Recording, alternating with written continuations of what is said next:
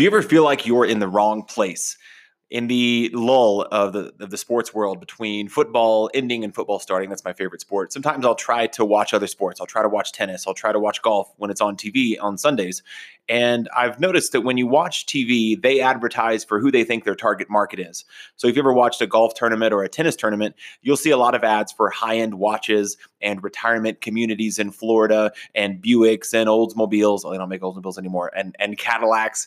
And you realize you sit there for a minute and go I don't want to buy a Rolex. Like I can't afford one. I'm not even interested in one. The last watch I bought was a Timex from Target to go on a trip in 2018. Like I must not be the target market. I would never buy a Buick. It's just not it's just not for me. They're, they're not looking for people like me. Maybe I shouldn't be watching this show. Or if you ever notice during daytime TV, this is a good indicator. This is a little bonus tip for you. During daytime TV, you just see what comes on and you realize, like, I don't think I'm the target market. It's cooking shows and it's uh, injury attorneys and it's things like that, right? And you go, they guys like me or people like me or adults like me, wherever you're at in life, typically you're at work right now. They're running ads to people who were laying on the couch and want to get out of jail or, or whatever. Like they've been injured in a car accident and they need to they need to file a class action lawsuit for their mesothelioma or whatever, right? Like that's what runs during the day. And you start to feel like you're in the wrong place. A few episodes ago, I talked about uh, my love for the new the newest uh, Spider-Man movie, Into the Spider-Verse. Great movie, great soundtrack, and it's kid friendly. So my kids are listening to the soundtrack and they're looking at it on their phones and looking at the lyrics. And there's no curse words or anything. My kids are uh, 7, 10, and uh, 12. And they'll say like, Dad, who's this Post Malone guy? What else has he sung? What kind of music does he make? And I'm like, no, no, no, no, no. Like, don't look, don't search he's not for you. He's not making music for seven year old boys in Colorado. Like that's not his target market. You're in the wrong place. Well, today on episode two of the marketing mini series, we're going to talk about exactly what this means in your marketing when you start to identify who you want to serve and how you want to serve them. Want to know what it really takes to build a thriving, profitable business from the ground up? Hey, I'm your host, Cody Burch, and this is the Cody Builds a Business podcast, your unfiltered front row seat to watching me build a seven figure online business from scratch or die trying. Let's get started.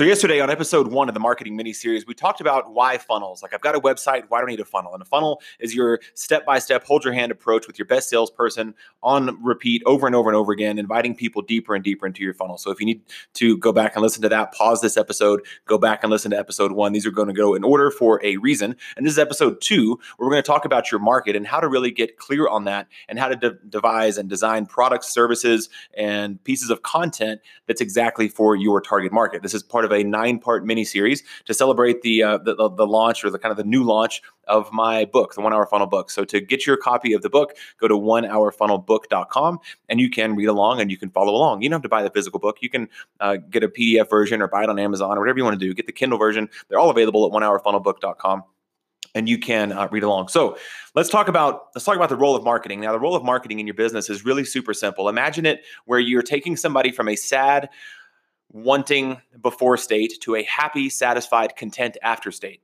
And the bigger the transformation that we can provide, the bigger we can charge and get more results. And, and then typically it's worth more to people. So it's more valuable. So we can charge more. That's a future episode. But the role of marketing is to take people from that sad before state to that happy after state. One of the best examples I heard about this was Ryan Deiss. He was talking about this. He's from Digital Marketer, he's the co founder, CEO. And he was talking about if you had a business that mowed lawns, you would want to take a guy like me who doesn't want to mow my lawn all day on a Saturday. You would take a guy like me and you would say, hey, instead of putting on your shoes that are covered in grass and gassing up the lawnmower, which stinks, and wearing your sweaty clothes and getting out and giving up half of your Saturday, just let me do it for you. I'll charge you $25 and you can get your Saturday back. And I'd be like, oh, that's an interesting proposition. And so now what has happened in this state, I've gone from this before state of being gross, sweaty, out of time, uh, covered in grass, covered in gasoline or whatever, and like lugging bags of lawn clippings to the curb. Now I'm sitting on my couch having an iced tea watching college football because i'm thinking about football right now. So like that's that's a better proposition. That's the before and after. Before i encountered this person's lawn mowing business my life looked a certain way. Then i encountered them and now afterwards my life looks better. Does that make sense? I've had that transformation from this sad before state to this happy after state.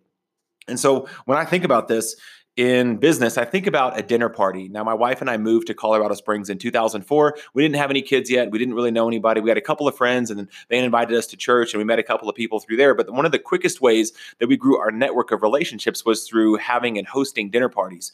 We, it would either be one or two couples, or maybe just one couple, or we had some single friends that weren't in a relationship. We would invite them over, or we would go to somebody else's house and then you know the kind I'm talking about, right? Where you host, you bring somebody over, and like my wife's an amazing cook, and we, she makes amazing meals for us privately at our house. But when guests come over, she cranks it up to 11 and makes a really, really, really amazing meal. And we bring out the really nice silverware that she's like, "Hey, honey, can you uh, get the not we don't have china but it's like the nice silverware and the nice they're up in the back i can't quite reach them i think i'm six three if we've never met in person which is common among podcasts right so i'm a tall guy and one of my worth, my items of worth uh, in our relationship is that I'm tall and can reach stuff off the top counter and the way back. So you get down the nice dishes and the nice silverware and the nice glasses, and you make sure there's no residue on the glasses, and you welcome your. You know, I'm skipping ahead. You hear a knock at the door, and then you go and you do what? Do you open the door, and you say hi, and they say hi, and then you say bye, and you close the door right? That's not what we do. That'd be like somebody coming to our website and we don't even invite them in. We don't even show them how we can help them or what it's like inside. We just shut the door back in their face. We don't want to do that. We want to cultivate a relationship. So in the back in the real world, we would invite them in. We would take their coat. We would get them a glass of water, get them a drink, a nice glass of wine, or a green juice, or whatever it is that you drink, and we would make them feel really welcome. We would probably give them the best seat in the house and the most comfortable chair, maybe bring them some appetizers, and really make them feel welcome at least if you're doing dinner parties and any kind of great way, then that, that might be what you'd be doing, right? Maybe it's been a while. Maybe I'm not super naturally hospitable. My mom is, my wife is. So grateful for them. Uh, I'm just not naturally there, but you get the idea, right? You want them to feel welcome and they make you feel like they planned ahead for me and they made me feel really welcome here. And that's exactly what we want to do in our marketing. We want to create stuff where people can say, they thought about me. They have been reading my diary they understand what I'm going through in my life and they made a thing for me. Another thing could be a podcast, it could be a blog post, it could be a download or a cheat sheet or a PDF, or it could be a course or a training or a webinar or a conference call or whatever. That's the piece of content. We want people to think that they that they feel really loved and welcomed. So here's how we get this wrong in our business. Number one, uh, we don't prepare. I was at a uh, there's a great coffee shop here by my house, and it's really nice. And I went in there once, and it wasn't super crowded, but it wasn't empty. And I walked up to the counter and there was nobody there. So I craned my neck over the pastry counter and I saw there was one employee and she was sitting back on like a milk crate in the back behind, I couldn't see her. I had to crane my neck over and she was watching YouTube. Oops, right? I mean, in that moment, she was like, "Oh shoot!" Like I don't know what was happening on her phone that was so interesting in that moment, but I was gone. I had gone unserved, and I felt like they didn't prepare for me. I didn't feel like they knew I was coming and they wanted to help me. And about a year ago, I went to a, funnel hacking conference, or I think it's Funnel Hacking Live, right? The ClickFunnels live event. It was a huge event, thousands and thousands of people. And I went in and I I got checked in instantly. I mean, I didn't even have to wait, and that's crazy. Out of out of thousands of people, I got a swag bag, I got a T-shirt that was in my size, I got high five from a bunch of people, and I got shown right into the conference room. It was so smooth, and in that moment, I felt that they really prepared like logistically having done a lot of live events and my wife being an event planner i understand the logistics that went into having the experience that they created like making me feel really welcome number two the way that we miss this is we don't listen i remember once i was um, I was at a previous, previous, previous job, one of my first jobs here when I got into Colorado, and I I had a, a good quarter. I hit some kind of goal or some kind of sales target. I knew that there was a prize attached. And my boss at the time, he got me this prize and he got me a um it was uh, unlimited car washes. Now, now I'm like old enough to think like, well, that's really cool because I do want a clean car. But back then, I just moved here. I was 22, 23, 24 years old. Didn't have a cool car. Didn't really care if it was clean or not. Would much rather have had money or cash or a night out or a date night. Like those are more important in that time. And I just felt like out of the kindness of his heart, now I sound like I'm just a complaining jerk, you know, 15 years later, it was a kind gift and I was appreciative, but I thought they didn't, he didn't really understand my needs in that moment. It wasn't really listening to what would be really important to me. So here's how we do this in our business. Uh, go into Facebook groups and don't spam them, but go into Facebook groups and join the conversation or just listen. Or you can use a simple, simple script like for me, I could go into a group and say, hey, whenever it comes to funnels, what are your biggest questions? Or where do you get really frustrated? Or where do you get really stuck? Like I would ask one of those two or three questions, right? So when it comes to area of expertise. What are your biggest questions around you know common misconception right? And you can start to have those conversations and through that you'll be able to uh, listen in those groups. I was in a facebook group and tried this thing. I was actually just listening. I didn't even initiate the conversation. I just noticed a lot of people were having a lot of chatter around webinar funnels and i went in the group and i was like hey here's a funnel that i made for everybody in this group and you can just have it. Like if you use clickfunnels just click this link and it's yours. And the collective jaws of all the people in the group just dropped. Now, to me, it took me, you know, 10 minutes, 15 minutes to make a really great looking webinar funnel that I had seen a lot of my clients use that I had used, and to go in the group and say, hey, just saw this come up over and over again. Just curious if this would help. And I made this for you guys, and y'all can all have it. And everybody was really, uh, really excited that way. So, the third way that we get this wrong is that we don't serve other people. And when you have a really service based mindset and it's not like a money mindset, how can I extract every dime out of these people that I've been put on this planet to serve? If it's truly around service and around getting people a great result, then life becomes a lot easier. And so, just like that dinner example, we want to serve other people. We want them to feel welcome in our midst. We want to prepare for them. We want to give them something. And we know something. I don't know what it is for you, but for me, I get funnels and I get marketing. I just understand it. It's like I just see it. It's like the matrix. I can just see what's going on and I just understand it. And for other people, it seems really hard. And you have that thing too. I don't know what it is. I was talking to my wife about event planning and said, "Hey, when it comes to events, like how do how should a site visit go? If you were to like look at a site for a, a potential venue, she was like, "Oh, everybody knows that. It's this and this and this." That I was like, "Hey, babe, time out Nobody knows that. Literally, nobody knows what you just said. You've just done this a bunch. And it's so easy to, and I'm trying to just bug her to make a course. So if you see my wife or you're friends with her on Facebook, tell her that Cody said on his podcast, episode two of nine of this marketing mini series, she needs to make a course. That's how you are as well. That's why you got into business or you're thinking about getting into business is because something has become really easy for you and you want to help other people. All right. The second part of this marketing mini sode, I'm going to take a quick break, grab a drink of water, and I'm going to give you a framework for how to really know your market and make it really, really simple.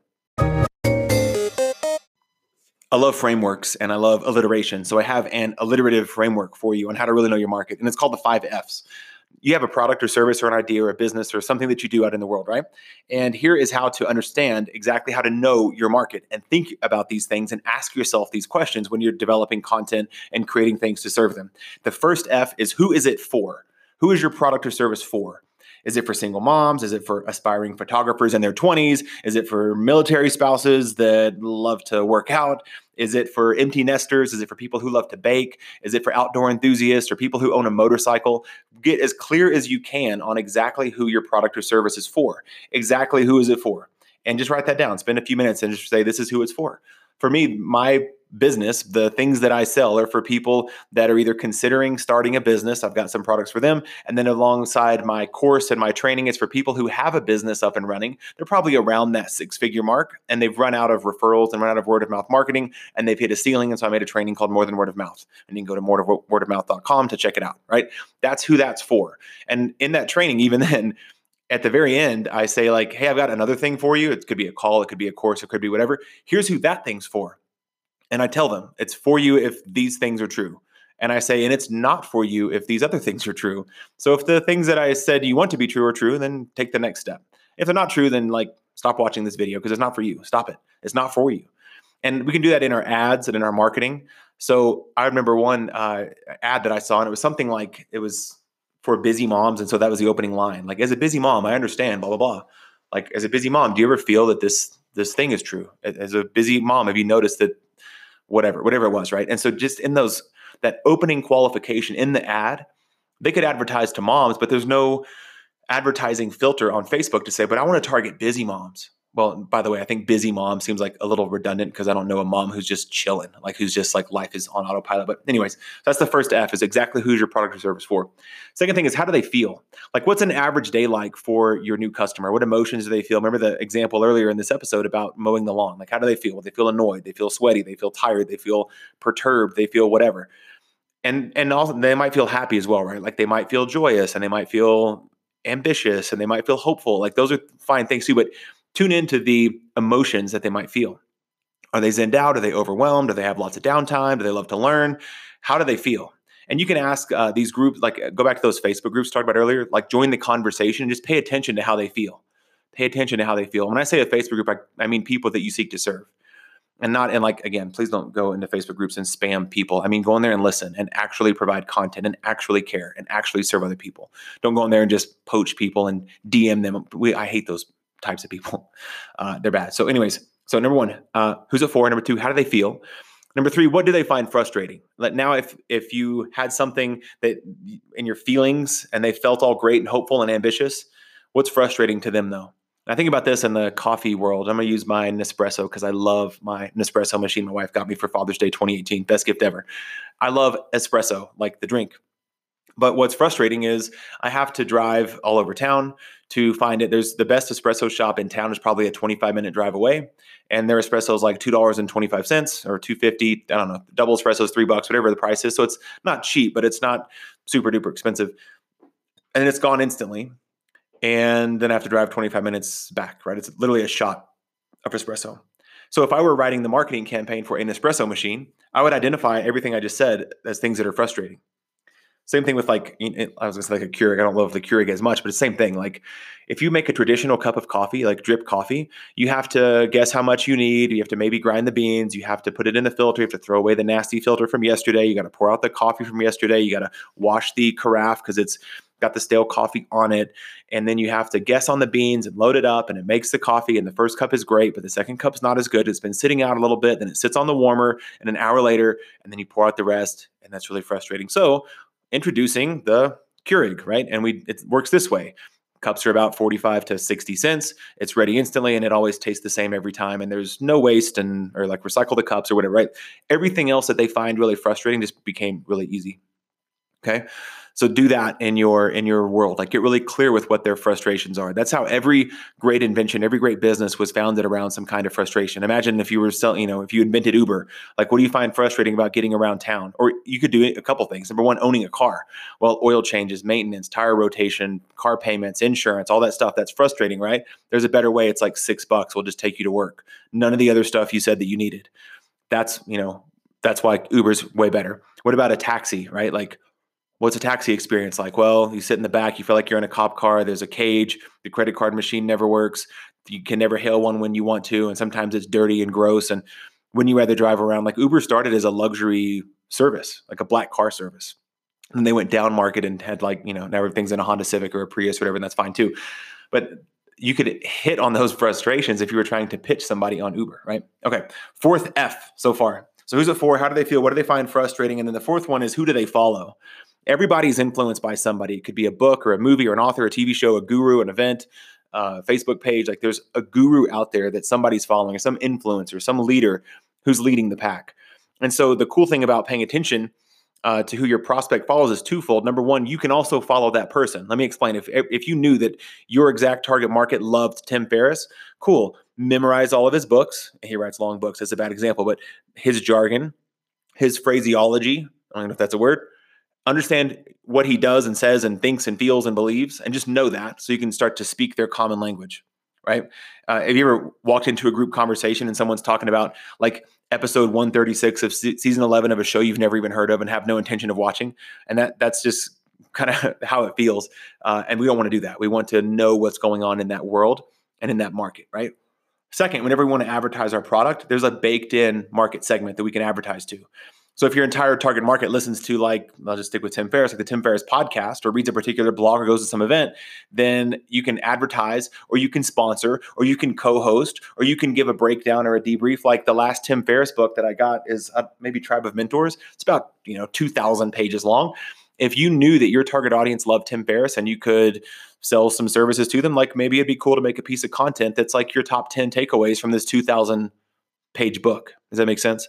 You start to speak the language and you can uh, give that stuff away. Another example, if you have like a health and beauty product, seems like one of the top people in the market of health and beauty is Dr. Josh Axe.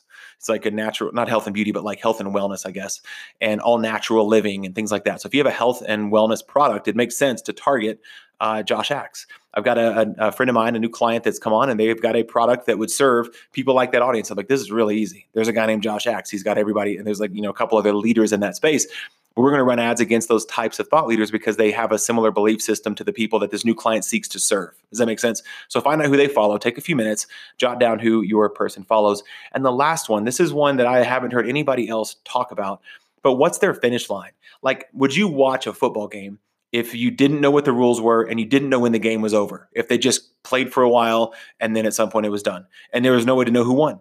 Like, would you even watch that game? No, because you don't know what the finish line is like. If I just, hey, do you want to go on a race? I don't know about you, but I'd be like, maybe. how long? How far? How fast? What's the terrain? Do you mean right now? Do you mean in a week? Do you mean in a month? Is it a marathon in Disney World? Is it a sprint up a mountainside? Like, what do you mean? I want to know what the finish line is. What are we talking about here? And so I want you to get really clear on what your client, what would they consider a success? What would they consider a finish line? For my kids, one of the maxims that we have in our house when I say to pick up their room, like pick up your room is kind of subjective. And so we use a new phrase in our house and I call it vacuum ready. Hey guys, the standard for the living room is vacuum ready, which means get all the junk off the floor, move the dog bed out of the way, move the tables out of the way, and make it vacuum ready. And that works way better. So you can use that bonus parenting tip on this episode as well. You can use that uh, to to talk to your kids guys pick up your room and make it vacuum ready. And they know exactly what that means now. That's the finish line. Can i vacuum in here? Or can they vacuum in here? That's the finish line. And we get really really clear on that. So if you're selling a um, if you're selling a recipe on how to bake a cake then the finish line is when they take a big old moist sumptuous bite of that cake. If i'm selling you a lead generating funnel the finish line is when you have a traffic ready online asset that's collecting leads on autopilot. Like that's the finish line. Look at all the leads you're getting. It's launched. It's published. If i'm selling you a coaching program to help you meet the love of your life. The finish line is getting you on a date or getting married or getting engaged or whatever, right? Like that's the point. So that is my challenge for you today is to get really clear on those five F's. Who's your product for? How do they feel? What do they find frustrating? Who do they follow? And then what's their finish line? So take a few minutes and think through that, marinate on that, meditate on that. Uh, and then we'll come back tomorrow with uh, episode three of nine. And episode three's content tomorrow is around how do we monetize all this stuff. So yesterday was why funnels? Why does this matter? Today we talked a lot about your market. Uh, went a little bit longer than I thought, but hopefully you're enjoying this marketing mini these marketing mini series. And then tomorrow we'll talk about how do we make money off of this? How do we create offers that they're going to want to buy and to engage with, where we can serve them even deeper. See you there. Hey, thanks for checking out this episode two of the marketing mini series. I hope you are enjoying it as much as I'm enjoying putting it all together for you. And I want to give you really practical, actionable, implementable tips to use in your business. That's what this is all about, is to help you get more leads and more sales in your business on autopilot as much as you want whenever you're ready. That's the power of online marketing. It's the power of online advertising to say, I'm ready today to get some leads. And so you do what I'm teaching you, and then you go get some leads. Or I'm ready today to go get some sales, and you do what I'm teaching you, and you go get some more sales that day. That's the whole point, and that's the magic of, um, of what I'm showing you here on this on this mini series. So, a couple things. Number one, take a second and rate uh, review the show, and maybe probably more importantly, go ahead and subscribe to the show. It just takes a few seconds, and that way, while you're sleeping snuggled up in your bed, a new episode, at least for the next nine days, is going to be pushed out to you uh, while you sleep. And then right when you wake up, if you're anything like me, you put in your AirPods or your headphones or whatever, and you brush your teeth and you walk the dog and you have some coffee and you get caught up on uh, the podcast to come out overnight. So take a minute to subscribe. Everybody who I have in my life who has a podcast that's a lot bigger and a lot further down the road than I, than mine, they always remind me like tell people to subscribe. They need to be reminded. So uh, please take a second to do that if you wouldn't mind. That would really help out the show and help more people find it. Uh, as, as, I think I may have mentioned sort of recently, the month of January 2019 was the biggest month by far of the podcast. There's tons and tons of new listeners. It's super inspiring. Makes me even want to put out better content and more content, just like this marketing mini series here. So that's it for today. Thanks again for checking out the episode, and I'll see you tomorrow for day three of the marketing mini series.